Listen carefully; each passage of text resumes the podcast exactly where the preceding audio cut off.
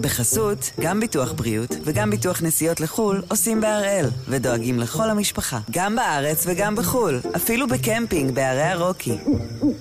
כן, גם שם, כפוף לתנאי הפוליסה וסייגיה ולהנחיות החיתום של החברה. היום יום שני, 22 באוגוסט, ואנחנו אחד ביום, מבית N12.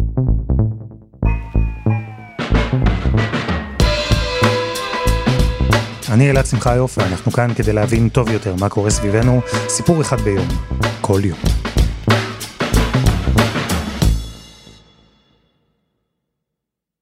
לפני כמה ימים, אישה אחת ניסתה לשים קץ לחייה. לצערנו היו יותר באופן טבעי, אבל אנחנו נדבר כאן לכמה רגעים על אותה אישה, האישה האחת הזו. נקרא לה סמך. סמך כתבה מכתב, היא הודיעה לבעלה בדמעות שנטלה מנת יתר של כדורים, 150 כדורים ליתר דיוק.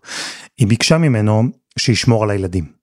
בשלב מאוחר יותר הבהילו אותה לבית החולים במצב אנוש, ושם היא עדיין מאושפזת עד היום.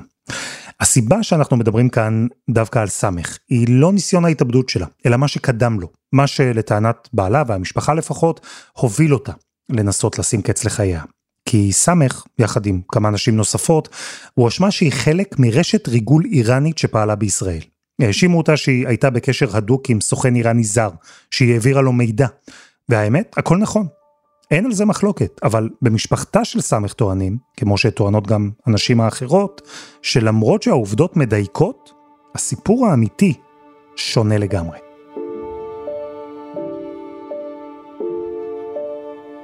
אז הפעם אנחנו עם אייל גונן, כתב תוכנית עובדה, ועם מבט מעט אחר על רשת הריגול האיראנית שנחשפה לפני שמונה חודשים בישראל.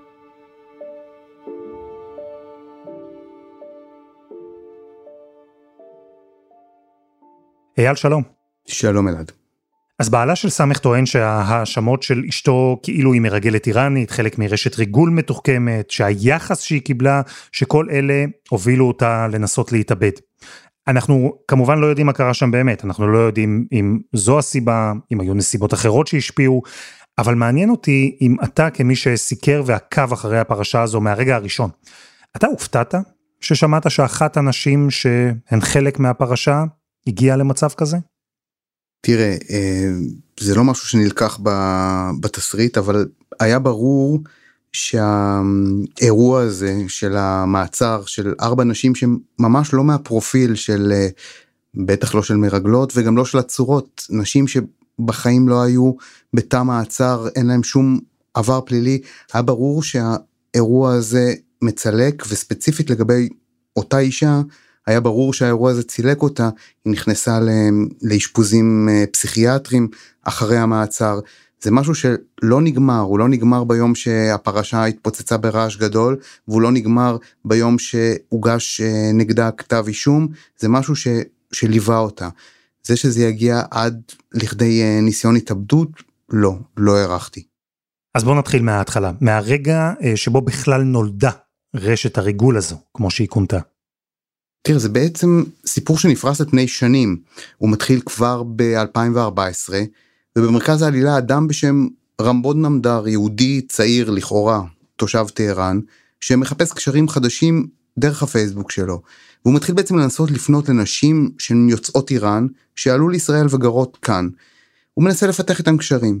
עכשיו אלעד חשוב להבין משהו מאוד מאוד בסיסי על הקהילה היהודית הקהילה היהודית הפרסית היא בעצם קהילה מפוצלת, היא קהילה שהמציאות המטורפת בעצם חצתה לשניים. חלק אחד נמצא כאן בישראל, אלה אנשים שבעצם במהלך השנים הצליחו לברוח משלטון האייתולות ולעלות לארץ. אנשים ציונים, רובם מסורתיים או אפילו דתיים, הם אוהבים את הארץ ואת המדינה, אבל מתגעגעים נורא למקום שהשאירו מאחור. ומאחור בעצם נשאר החצי השני של הקהילה הזאת, יהודים איראנים שגרים בפרס תחת שלטון האייתולות, מנסים לשמור על הגחלת והם עושים את זה בפחד מאוד מאוד גדול, כשלטונות מן הסתם עוינים. עכשיו נותנים להם להתפלל בדרכם לשמור על הצביון של הקהילה היהודית, אבל בסוף שתהיה להם שום הזדהות עם ישראל. עכשיו, כל הדבר הזה זה האקלים שבו פועל אותו רמבוד נמדר. אקלים שבו יש שני חלקים מפוצלים לקהילה היהודית, שנורא נורא צמאים לקשר אחד עם השני. היהודים פה רוצים לדעת מה קורה שם, בארץ שהשאירו מאחורה והיהודים שם רוצים לדעת איך נראים החיים פה ב- בישראל. ובשלב הזה אותו רמבוד עובד רק דרך הפייסבוק. הוא שולח הודעות ומקווה שכמה שיותר נשים יענו לו, ויש לו מעט נשים שעונות. היה פרופיל מסוים אגב לנשים שהוא פנה אליהן? כלומר, אני מבין שהוא התמקד בנשים, ספציפית נשים ישראליות ממוצא פרסי. מעבר לזה? תראה, הוא עשה פניות רבות, אנחנו לא יודעים בדיוק לכמה, אבל הוא פנה לעשרות אנשים, כן, כנראה נשים, ההתמקדות היה בהן. מדובר בנשים מבוגרות, חלקן סבתות לנכדים, כולן מה שנקרא בקלישאית מדוברת נשים קשות יום. שתיים מהן היו סייעות בבית ספר, שלישית עובדת ניקיון, הרביעית ספרית, ובתוך שגרת החיים האפורה והשוחקת שלהם כאן בארץ, השיחות עם רמבוד, הבחור הצעיר מהארץ שהם בעצם השאירו מאחור, השיחות האלה היו בעצם סוג של ריגוש. כי מה? מה אותו רמבוד סיפק להן בשיחות האלה? הוא מזהה כל אחת את החולשה שלה ובעצם עובד כמו נוכל רשת מצוי. קודם כל הכלל הראשון שלו זה בעצם לעבוד לאט, בלי תנועות חדות, יש לו זמן, יש לו שבועות, חודשים, אפילו שנים. הוא בונה איתם את הקשר, בונה אמון, ובעצם מרדים אותן, הן לא רואות מה הוא רוקם סביבן. והכלל השני, זה גם כלל שכל נוכל מקפיד עליו, לא לראות כמי שמבקש משהו. אם נוכל שרוצה להוציא כסף מנשים יודע שבהתחלה אסור לו לבקש מהם אפילו שקל אחד, אז אותו רמבוד יודע שכדי לקבל מידע, הוא צריך לתת מידע. והכל בצעדים נורא נורא קטנים. הוא מספר להם על החיים באיראן, על בית הכנסת שבו הוא מתפלל, בטהרן, בית הכנסת אברישמי, מקומות שכל מי שעלה לישראל מפרס מכיר וזוכר בגעגוע גדול. הוא מספר להם שהוא קבלן עמיד, שהוא בן למשפחה מבוססת, ושהאנשים האלה בעצם רואות שיש לו ולהן המון חברים משותפים, בני הקהילה היהודית בטהרן, זה מעורר אמון מאוד גדול מבחינתם. Mm, אז הוא הצליח להתיישב על איזה אה, רגש נוסטלגי שיש לאותן נשים כלפי איראן, פרס, הבית שהשאירו מאחור, המקום שגדלו עליו בסיפורים. והקהילה היהודית שם, אמרת, היא עדיין מחוברת בכל מיני דרכים לזו הישראלית. אבל מעניין אותי דווקא ברמה האישית, כי בסוף הנשים האלה ניהלו עם רמבוד מערכת יחסים, אמנם וירטואלית, התכתבויות, שיחות, אבל מה היה שם? לכל אחת הוא מתאים בעצם את חומר הפיתוי הספציפי שמתאים לה אישית. אה, עם אחת מהן הוא מזהה כנראה בדידות מאוד גדולה, והשיחות בינינו הופכות לאישיות מאוד. יש לנו, הגיעו אלינו ליאיר רייזנברג שעבד איתי על הסיפור הזה ואליי, אה, הקלטות שבו שומעים את, ה, את האינטימיות הזאת שהוא מנסה ליצור, ושים לב, הוא מנסה ליצור אותה בעברית. שלום שלום, מה שלומך? בוקר טוב, בוקר אור, מה שלומך? עכשיו למילים האלה בעברית יש משמעות גדולה מאוד מבחינת אותה אישה ששומעת את הדברים האלה. כי היא אומרת לעצמה, בנאיביות גדולה, אבל אומרת לעצמה, רגע, הוא יודע עברית, בטוח שהוא בן הקהילה. זאת אומרת, זה משהו שמבחינתה מעורר אמון מאוד גדול ומשאיר את כל מנגנוני האזהרה שלה מחובים לגמרי. וככה הוא בונה את זה שלב אחרי שלב בעצם. בשלב הזה אותו רמבוד, אנחנו יודעים את זה כמובן בדיעבד, ניהל קשר דומה לפחות עם ארבע נשים, ישראליות. אחת מהן התראיינה אצלכם בעובדה, היא סיפרה את הצד שלה. ספר לי עליה, איך היא תיארה כל מה שקרה? קוראים לה אפסנה, שזה אגדה בפרסית, ורמבוד את הלב שלה שווה באמת באמצעות סיפורים על הארץ שאותה היא עזבה בגיל 17, היא ברחה בגיל 17 יחד עם אימא שלה אה, מטהרן, השאירה אחים שם מאחורה. הוא לקח לי את הטלפון של הוואטסאפ שלי, פעם ראשונה הוא מתקשר אליי, וממש מדבר בעברית. מה שלומך? מה נשמע? איך את מרגישה? מה את עושה? אמרתי, יואו, איך אתה מדבר עברית טוב? איך אתה יודע? איך למדת? אז הוא אומר לי שיש לי שכן שמלמד אותי עברית. אמרתי, איזה יופי, כל הכבוד. אמרנו שהוא עובד לאט, אז הוא באמת בונה את הקשר שם לאט לאט ונותן לה עוד פריט מידע ועוד אחד על הקהילה היהודית ומספר, מעורר אצלה את, ה, את הגעגועים, עד שמגיע השלב שבו יש לו בקשה ספציפית. הוא שואל אותי אם יש מהמשפחה מישהו שעולה לישראל. אז אמרתי, כן, אחיינית שלי. הוא אומר לה ש... שיש פה בארץ מישהי, חברה של אה, אימא שלו, והיא נזקקת לכסף והוא רוצה להעביר לה כסף באמצעותה. הוא מנסה לשאול אם יש איזושהי קרובת משפחה שלה שמגיעה לארץ ואיתה אפשר להעביר את הכסף לאותה אישה שנמצאת פה בישראל. ואפסניה אומרת כן יש במקרה קרובת משפחה שמגיעה לארץ לביקור תעביר איתה את הכסף. עכשיו הדבר הזה גם כן מהצד לאוזניים ישראליות לא מיומנות נשמע מוזר.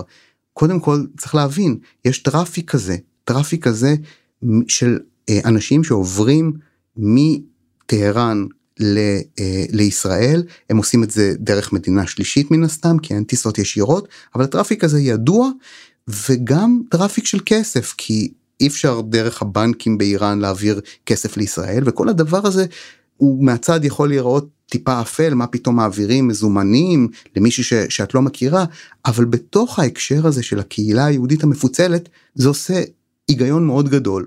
אם אפשר לעזור למה לא? שלחתי הודעה שאני שלחתי את הכסף והכל בסדר. והיא פועלת כדי להעביר את הכסף אגב בלי שום תמורה. הוא מנסה אה, לשכנע אותה לשדל אותה לקחת לעצמו כסף. בשלב הזה היא לא היא לא לוקחת כלום. בפעם הבאה אה, הוא שואל אותה אם היא נוסעת לחוץ לארץ והיא אומרת לו כן אני נוסעת עם חברות לטורקיה והוא מבקש שוב להעביר לאותה אישה אה, בישראל סכום כסף היא פוגשת איש קשר מטעמו באיסטנבול שמעביר לה כסף היה איזשהו פחד? לא. לא. אישה הולכת לפגוש גבר זר? לא, הייתי ממש ברחוב אה, שמלא אנשים, וגם הייתי עם החברות שלי. אני וחברה שלי יצאנו וחיכינו לו בחוץ. הוא הגיע, הוא מביא איזה מעטפה, אלף דולר. שוב אלף דולר. שוב אלף דולר. ואחר כך אותו רמבוד אומר קחי מתוך הכסף הזה מתוך האלף דולר קחי כסף גם למתנה לבר מצווה. הוא שמע שיש לי בר מצווה. הוא אמר לך לקחת חלק למתנה. זה לבן שלך מתנה ממני. בבקשה, אני מתעקשת, תקחי את זה. עכשיו אנחנו כבר מדברים על חודשים ארוכים שהם נמצאים בקשר והדבר הזה איכשהו נראה מאוד מאוד טבעי וזורם. מה המטרה שלו בעצם? הוא העביר לה כסף וביקש משהו בתמורה? אין פה מטרה ישירה, כיוון שמבחינת האיראנים, בהעברת הכסף הזה, אפסנה בעצם לא מוסרת שום, שום מידע או לא נותנת שום דבר ש, שיש בו כדי לפגוע בביטחון המדינה. אבל ב, בעולם המודיעין יש מה שנקרא דרדור. אתה נותן לאובייקט כל מיני משימות, והמשימות הן יכולות להיות קטנות, אפילו מטופשות, והמטרה היא בסופו של דבר לגרום לו לעשות עוד פעולה ועוד פעולה ועוד פעולה עד שהוא תופס את עצמו פתאום ואומר לעצמו רגע מה קורה פה ואז זה כבר נהיה מאוחר מדי.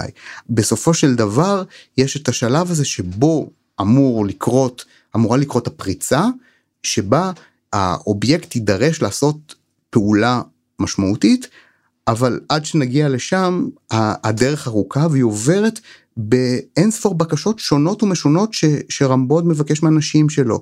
מאחת מהן הוא מבקש שתצלם לו קלפי אה, של בחירות.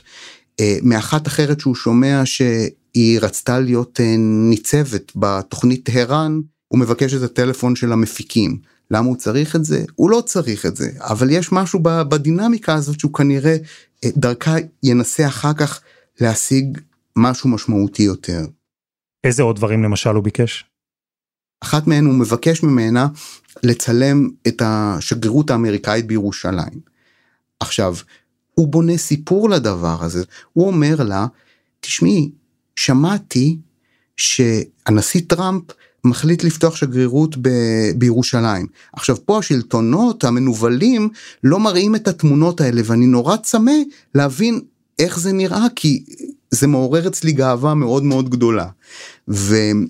והיא אומרת אוקיי אני אצלם לך. עם חלקן הוא בונה ממש משהו לאורך זמן. זה למשל הסיפור של חטא. חטא היא עובדת ניקיון בעיריית בית שמש, והוא בעצם, אותו רמבוד הופך להיות סוג של קואוצ'ר. הוא אומר לה בואי תרימי את עצמך תעשי משהו גדול יותר אולי תפתחי בית קפה אולי תפתחי משהו עם, עם איזשהו כישרון שיש לך מה במה את מוכשרת והיא אומרת לו אני יודעת לעשות מסאז' טוב. אז הוא אומר וואלה בואי תפתחי עסק לעיסוי אני אעזור לך אני אעזור לך כי אני בא ממשפחה עשירה לא בכסף שאני נותן לך ישר אני משקיע בתוך העסק שלך בואי תקני מחשב לצורך העסק, מצלמה כי עסק אה, צריך אה, לצלם אותו, תבני לך את העסק, תבני לך אה, קהל של לקוחות, והכי טוב תביא מישהו, מישהי מוכרים. את מכירה מישהו מוכר? ואז היא נזכרת שהיא מכירה את חברת הכנסת קטי שטרית. איך היא מכירה את חברת הכנסת קטי שטרית? קטי שטרית הייתה סגנית ראש עיריית בית שמש, ואותה חטא הייתה עובדת ניקיון, והוא אומר לה מעולה, תביאי אותה אלייך ותציעי לה לעשות מסאז' חינם אחר כך את תוכלי למנף את הדבר הזה להגיד שבקהל הלקוחות שלך נמצאת חברת הכנסת קטי שטרית.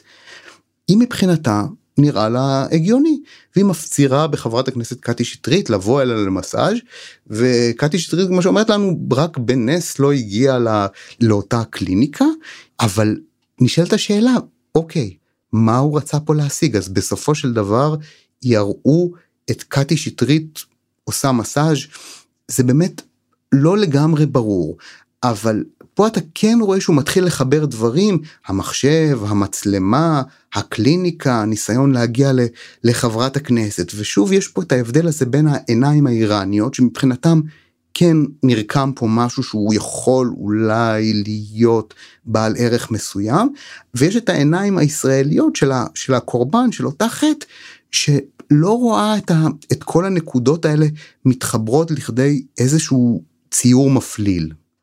אבל היו סימני שאלה אצל הנשים האלה? אולי אה, לא התחבר כבר ציור מפליל כמו שאמרת אבל חשדות או ספקות היו? סימני שאלה צצים כן האם הם חשדו שמשהו משהו מוזר שם? כן. אני לא חושב שהם ידעו להגדיר לעצמם מה בדיוק מה בדיוק קורה פה. אחת עולה לה חשד ש... שאולי זו, זו הונאה כלכלית, מישהי אחרת חושבת ש... שאולי הוא מוסלמי ולא יהודי, ומבחינתה מוסלמי זה רע, אבל זה לא אומר בהכרח שהיא מזהה שהוא סוכן שלטון, ומדובר בנשים מאוד תמימות ומאוד פשוטות, וההתנהלות שלהם בטח בדיעבד אתה אומר לעצמך וואלה יש פה התנהגות לא חדה במיוחד, על זה אני חושב שאין אין ויכוח. אבל האם הנשים האלה הבינו בדיוק לתוך מה הם נכנסו, זה, זה די ברור שלא. אני אתן לך דוגמה, אחת, אחת מה, מהנשים האלה מעבירה לרמבוד אה, צילום של חוגר של הבן שלה.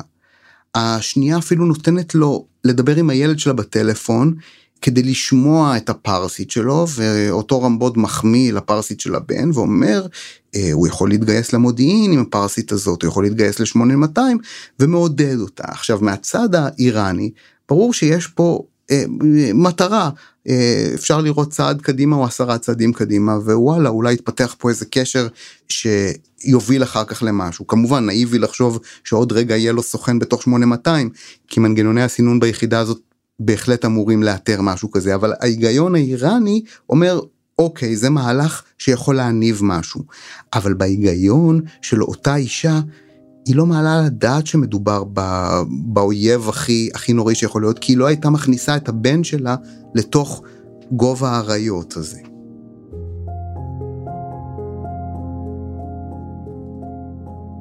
אז בזמן שארבע נשים ישראליות משוכנעות שמצאו ידיד יהודי איראני כזה שמזכיר להן את המולדת, ובאיראן, בוודאי באותו זמן, חככו ידיים בהנאה, כבר דמיינו רשת ריגול מפוארת שנמצאת בלב השטן הקטן, אז בזמן הזה, הסיפור של רמבוד התחיל כנראה לעלות על הרדאר של סוכנויות הביון בישראל. אבל קודם חסות אחת, וממש מיד חוזרים.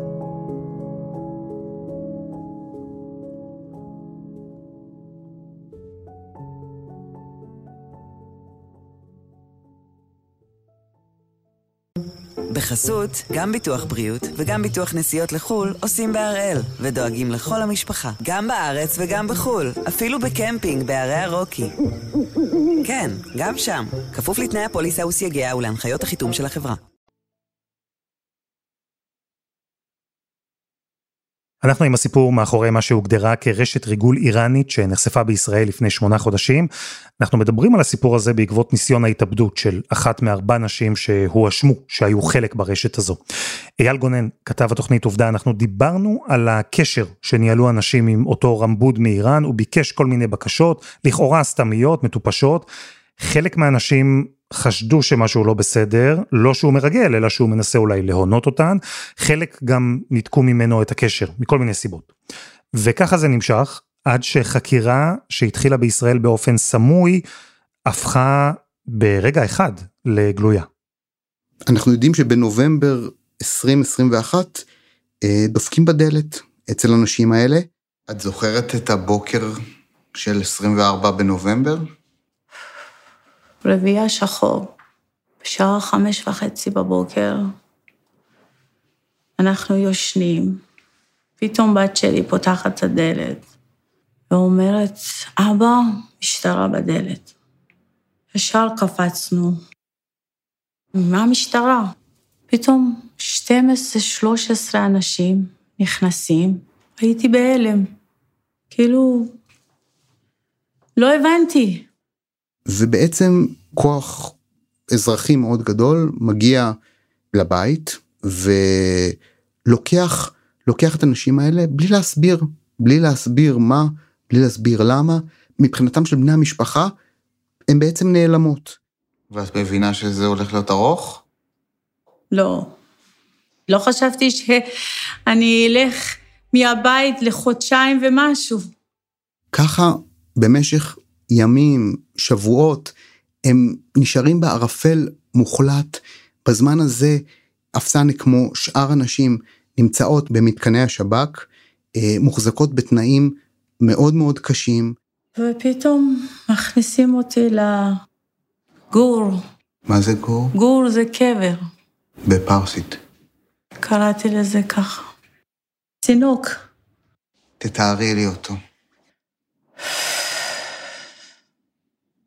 זה חדר חשוך, אפור, מטר וחצי למטר וחצי, מזרון על הרצפה. יש שירותים של פעם בלי אסלה. הכל סגור, אין חלונות, דלת ברזל עבה, היה ברז שמדי פעם הוא היה נפתח לבד, פתאום. פתאום באמצע הלילה באמצע היום נפתח. הייתי אומרת, או השתגעתי, או זה רוח רפאי, או משהו. אולי אני מדמיינת. אחר כך הבנתי בשביל לשגע אותי. היא לא, בקושי יכולה לזוז שמה, היא רואה סימנים של דם על הקירות, לעצמה היא, היא כבר מפליגה במחשבות על זה שאנשים היו שמה כל כך מיושים עד שהתאבדו או ניסו להתאבד. היה כתמים של דם גם. דם. יש כאלה שהתאבדו, אני חושבת. או שזה מה שרצו שתחשבי. לא יודעת, אני חושבת שהיו אנשים בטח שלא שרדו. ואז את חושבת על עצמך. כן. ומה את אומרת לעצמך? אני אשרוד את זה. אני אעבור את זה. כי יש לי משפחה, יש לי חיים. ובחקירה, מה קרה כשאימתו אותה עם כל מה שכבר היה ידוע לחוקרים בשלב הזה, שרמבוד הוא בעצם כיסוי של סוכן, או אולי אפילו סוכנים איראנים? היא מספרת הכל. אתה שומע על ההתנהלות שלה בחקירה, זה לא התנהלות של איזשהו עבריין מתוחכם, זה מישהי שברגע שהיא מבינה שרוצים לשמוע על הקשר שלה עם רמבוד, היא מספרת כל מה שהיא זוכרת. אגב, היא לא זוכרת הכל כי בשלב הזה כבר עברו שנתיים מאז שהיא ניתקה איתו את הקשר. אבל מה שהיא זוכרת, היא מספרת לפרטי פרטים. היא עוברת בדיקת פוליגרף, היא נשאלת שם חמש שאלות על דברים שמטרידים את, ה, את החוקרים, ובכל חמש השאלות היא יוצאת בתשובות דוברת אמת באופן מוחלט. הוא יושב מולי והוא אומר, אה, גברת אפסנה? אמרתי, כן. הוא אמר, עברת את זה בהצלחה. כל הכבוד לך. ואני כולי משמחה בכיתי, רק בכיתי. זהו, עברתי את זה. וחשבת שאת יוצאת הביתה. בדיוק. ויצאת? לא. במקום שכאן הדבר יסתיים, יגידו לגברת, ראי הוזהרת, עוד הארכת מעצר, ועוד הארכת מעצר, ותבין, הארכות המעצר האלה מתקיימות בתנאים סוריאליסטיים לגמרי. לא יכולתי לדבר, לא שום מידע מבחוץ. שיחה, לדבר, לשמוע את הילד שלי, ילדה שלי, את בעלי. הייתי מתחננת לשיחה, והיו לא מסכימים לי. הייתי מרגישה שהלב שלי רועט מגעגועים. יש לה עורך דין, אבל אסור לה לדבר עם עורך הדין. היא רואה את התובע ניגש לשופט ומעביר לו חומר סודי, חומר סודי לכאורה, היא לא יכולה להתגונן, היא לא יכולה להגיד כלום, היא לא יודעת מה יהיה איתה, היא רק אומרת לה, היא אומרת לשופט, כבר לא חוקרים אותי, תשחררו אותי. ועוד הארכת מעצר, ועוד הארכת מעצר, שבשלב מסוים השופט כבר מחליט לשחרר אותה. והפרקליטות הולכת ומגישה על זה ערעור, ובית המשפט המחוזי מקבל את הערעור, והיא שוב חוזרת למעצר. ובעצם היא חסרת אונים לחלוטין. צריך להבין, כשאומרים להן, אתם עכשיו חשודות במעשה ביטחוני, הן נכנסות לסרט מטורף. הן חושבות שיעלימו אותם לתמיד, הן מבינות שהמשפחה שלהן לא יודעת איפה הן נמצאות. הפחדים הם הפחדים הכי גדולים שיכולים להיות. עכשיו, לא עינו אותן, לא היכו אותן חס וחלילה, אבל כל, כל התפאורה הזאת, ובתוספת אביזרים קטנים כמו מגהץ שאחת מהן פתאום רואה מונח בדרך לחדר חקירות, אף אחד כמובן לא עשה לה שום דבר עם המגהץ, אבל האביזרים הקטנים האלה מייצרים את הסרט המאוד משמעותי הזה, והסרט הזה, שפה אני אומר את זה לגמרי מנקודת המבט שלי ומהדעה שלי, שהוא מופעל על, על מחבל, מופעל על עבריין מנוסה, כנראה שהוא עוזר לניעור שבסופו של דבר תצא גרסת האמת. ארבע האנשים האלה, את הגרסה שלהן אפשר היה לקבל באופן מלא וסדור על ההתחלה. בלי כל הטריקים האלה, בלי כל השטיקים האלה, ובלי כל המסע הזה המאוד מצלק. אף אחד, גם הן עצמן, לא כופרות בכך שהיה צריך לחקור ולבדוק, אולי גם היה צריך לעצור כדי למצות את החקירה, אבל שבועיים, שלושה, בתוך צינוק, שלושה חודשים, כמעט שלושה חודשים אלעד במעצר, זה זמן שהוא נצח מבחינתם, זה אתה לא יכול שלא לשאול את עצמך, האם לא היה פה איזשהו overkill מטורף. תראה, אני מניח שהסיטואציה הזו, שכמובן הייתה משפיעה על כל אחד, השפיעה מאוד על ארבעה האנשים האלה. במיוחד נוכח הטענות שלהן, שהן בכלל לא העלו בדעתן שמה שקורה כאן זה ניסיון למשוך אותן לתוך עולם של ריגול, ופתאום לא רק שהן נעצרות על ידי השב"כ, אלא יש כתב אישום שתלוי נגדן עד היום, הוא מפרט עבירות כמו מגע עם סוכן זר, ומסירת מידע שעלול אה, לסייע לאויב. איך כל החוויה הזו השפיעה עליהן? תראה, דיברנו עם אוראל, הבן של אפסנה, והוא אומר, תגידו, מה אתם חושבים? שמבחינתה זה נגמר כששחררתם אותה הביתה אחרי שלושה חודשים, אתם לא יודעים איך בלילה היא מסתובבת והולכת מתוך שינה באותה משבצת שוב ושוב ושוב ושוב, כאילו היא עדיין בתוך התא, אתם לא יודעים איך היא צועקת מתוך שינה, אתם לא מבינים, מבחינתכם אתם סיימתם עם הדבר הזה, אבל היא עוד נושאת את הצלקות האלה. ואישה אחרת, סמך, נכנסה לאשפוזים פסיכיאטרים אחרי האירוע הזה, הן יצאו מפורקות ושבורות מהמקום הזה. לכך צריך להוסיף גם את האיום המשפטי. אף אחת מהנשים האלה, המערכת לא חשבה שאפשר להסתפק באזהרה, להפך, הוגשו כתבי אישום נגד כולן. בשיחות סגורות בין, אה, בין הסניגורים לגורמים מהתביעה, אפשר היה להבין שהתביעה לא תסתפק בפחות ממאסר בפועל ומאסר בפועל של שנים ארוכות.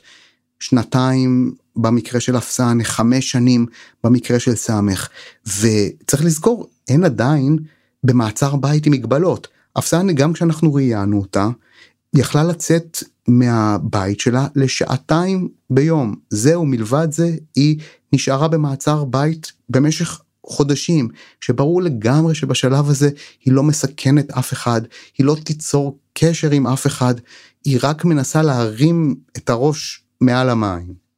ואל מול זה, מה הטענות של המערכת? איך הרשויות מסבירות את האופן שבו הן אה, נהגו ועדיין נוהגות עם הנשים האלה? יש רציונל והוא מתחלק לשניים, הסיפור הגדול והסיפור הספציפי. בסיפור הגדול המערכת אומרת איראן מנסה לשלוח כל הזמן זרועות וצריך להרתיע וצריך להתריע. ויש משהו בפרשה הזאת שמבחינת המערכת צריך לסמן גבולות לקורבנות הבאים ולהגיד להם אתם צריכים להיות עם יד על הדופק ולהיות להיות חשדנים. ובמובן הזה מבחינה מערכתית יש פה חשיבות ציבורית במיצוי הדין לשיטתה של המערכת. ברמת המיקרו המערכת אומרת ולא רק אומרת היא גם ניסתה בחקירות חלק גדול מהחקירות מוקדש בעצם לא לבירור העובדות והמידע שנמסר או לא נמסר אלא כדי לנסות להיכנס לתודעה של הנשים האלה ולהוציא מהן הודעה שהן היו מודעות לכך או לאפשרות שאותו רמבוד הוא מרגל איראני. תשאיר בצד את, ה, את הדיון המשפטי. ברמה הפסיכולוגית זה משהו שהוא מאוד מאוד חמקמק ומורכב כי זה חשד שבא ונעלם הוא חשד שהוא לא קונקרטי יש פה הרבה עניין של הדחקה האם בשלב מסוים היה להן סיבות לחשוד שמשהו פה הוא באמת באמת מצחין כנראה שכן אבל בראייה המערכתית בתפיסה הקטגוריאלית של, ה, של הסיפור הזה המערכת אומרת אוקיי אם הייתה להם מודעות לדבר הזה יש כאן עצימת עין ולכן הדבר הזה צריך להסתיים בכתבי אישום. המערכת uh, טוענת שיש כאן חשיבות למצות את הדין. הנשים והסביבה שלהן טוענות שיש כאן הפרזה, אפילו פראית, שלא הולמת את מה שבאמת קרה בסיפור. אבל אנחנו אייל כל הזמן מדברים, אתה ואני במישור המשפטי, הביטחוני, צריך לדבר על עוד מימד שנמצא בסיפור הזה והוא הציבורי תקשורתי. כי כשהפרשה הזו נחשפה, התמונה שהצטיירה בציבור הייתה שונה מאוד מהתמונה שאתה מפרט כאן. הנשים האלה הוצגו באור אחר. כמרגלות איראניות, רשת של מרגלות איראניות, וכשמחברים לכדי כותרת את כל הפרטים שאני סיפרתי לך מקודם, אז זה מפליל לחלוטין. המרגלות האיראניות נשלחו לצלם שגרירויות, לצלם בקלפי, אה, לתעד חברת כנסת בסיטואציה אינטימית, כשהדבר הזה מוצא מתוך הקשר ומוצא מתוך timeline, ציר זמן של חודשים שבהן הרשת שרמבוד טווה סביבן, הדבר הזה מאוד משכנע. וזה אחד הדברים הקשים, כשהאנשים האלה יצאו החוצה, חיכתה להם פה בארץ קהילה איראנית זועמת, קהילה נבוכה, קהילה מאשימה ש... שנדתה אותן ואמרה להן אתם בעצם בושה לקהילה האיראנית בישראל. וזה משהו שהוא מאוד מאוד העיק על אפסנה ספציפית. פרסמו בקבוצות בוואטסאפ תמונות שלה עם הבן שלה ועם כותרת ענקית זו המרגלת. הדברים האלה שברו אותה כי בתפיסה שלה זו אחת ההאשמות הכי חמורות שיכולות להיות שהיא תבגוד בעם שלה שהיא תבגוד במדינה שלה וגם עם זה הן היו צריכות להתמודד. ואולי ככה לפחות לפי הטענות של בני המשפחה של סמך האווירה הזו היא שהובילה לניסיון ההתאבדות שלה לעובדה שהיא נטלה 150 כדורים השאירה מכתב נפרדה מבעלה בדמעות וביקשה שישמור על הילדים. כן זה באמת היה ניסיון התאבדות ש... שהסתיים באשפוז מצבה היה קשה מאוד בהתחלה אבל ממה שאנחנו מבינים עכשיו המצב שלה הרפואי משתפר זה עדיין לא אומר כלום לגבי המצב הנפשי שלה שממשיך להיות מאוד מאוד מאוד קשה שלה וכך גם של שאר האנשים. תראה, אני מודה שאני מעט חלוק. יש בתוכי איזה ויכוח פנימי כזה שמתנהל עכשיו. כי מצד אחד, זה באמת נשמע כמו ארבע נשים תמימות שהיו במקום הלא נכון, בזמן הלא נכון, לא פרופיל של מרגלות, בטח לא מתוחכמות, לא נשים שביקשו לפגוע בביטחון המדינה, לא החזיקו מידע חשוב, הם לא פעלו מאג'נדה או בצע כסף, אולי אפשר אפילו לראות אותן ממש כקורבנות של הונאה. אבל מהצד השני, מערכת היחסים שאתה מתאר, היא כזו שיש לה פוטנציאל אה, לא בריא, שבעיניים איראניות לפחות כן הייתה יכולה להתפתח לאירוע שהוא אה, לא בדיוק תמים, הרי לשם הם כיוונו. מערכת היחסים הזאת בפוטנציה היא מערכת יחסים שהיא לא בריאה, לא לנשים וגם לא למדינת ישראל.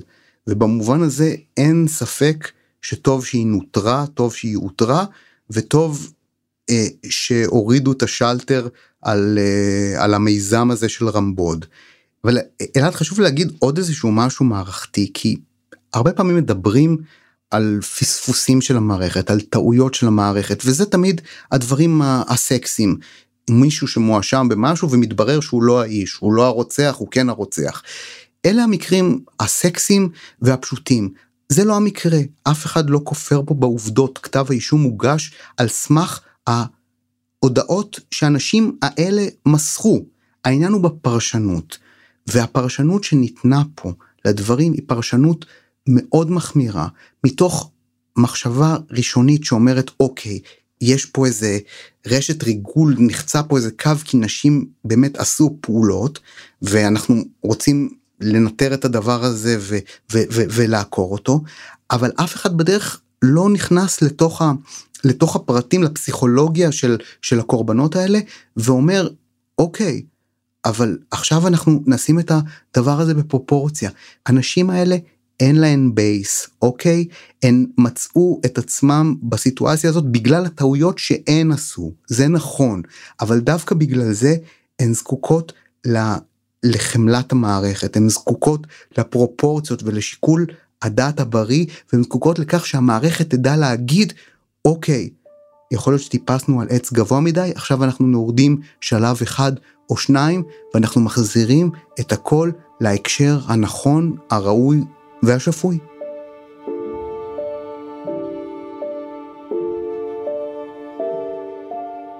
אייל גונן, תודה. תודה רבה.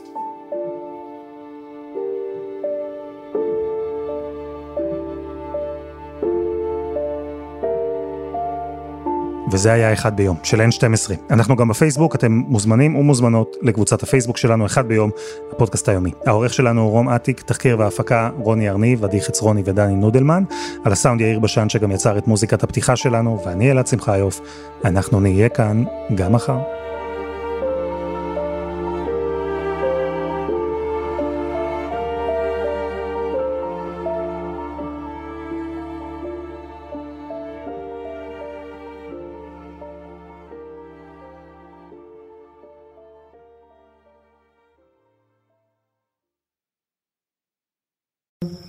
בחסות, גם ביטוח בריאות וגם ביטוח נסיעות לחו"ל עושים בהראל, ודואגים לכל המשפחה, גם בארץ וגם בחו"ל, אפילו בקמפינג בערי הרוקי. כן, גם שם, כפוף לתנאי הפוליסה וסייגיה ולהנחיות החיתום של החברה.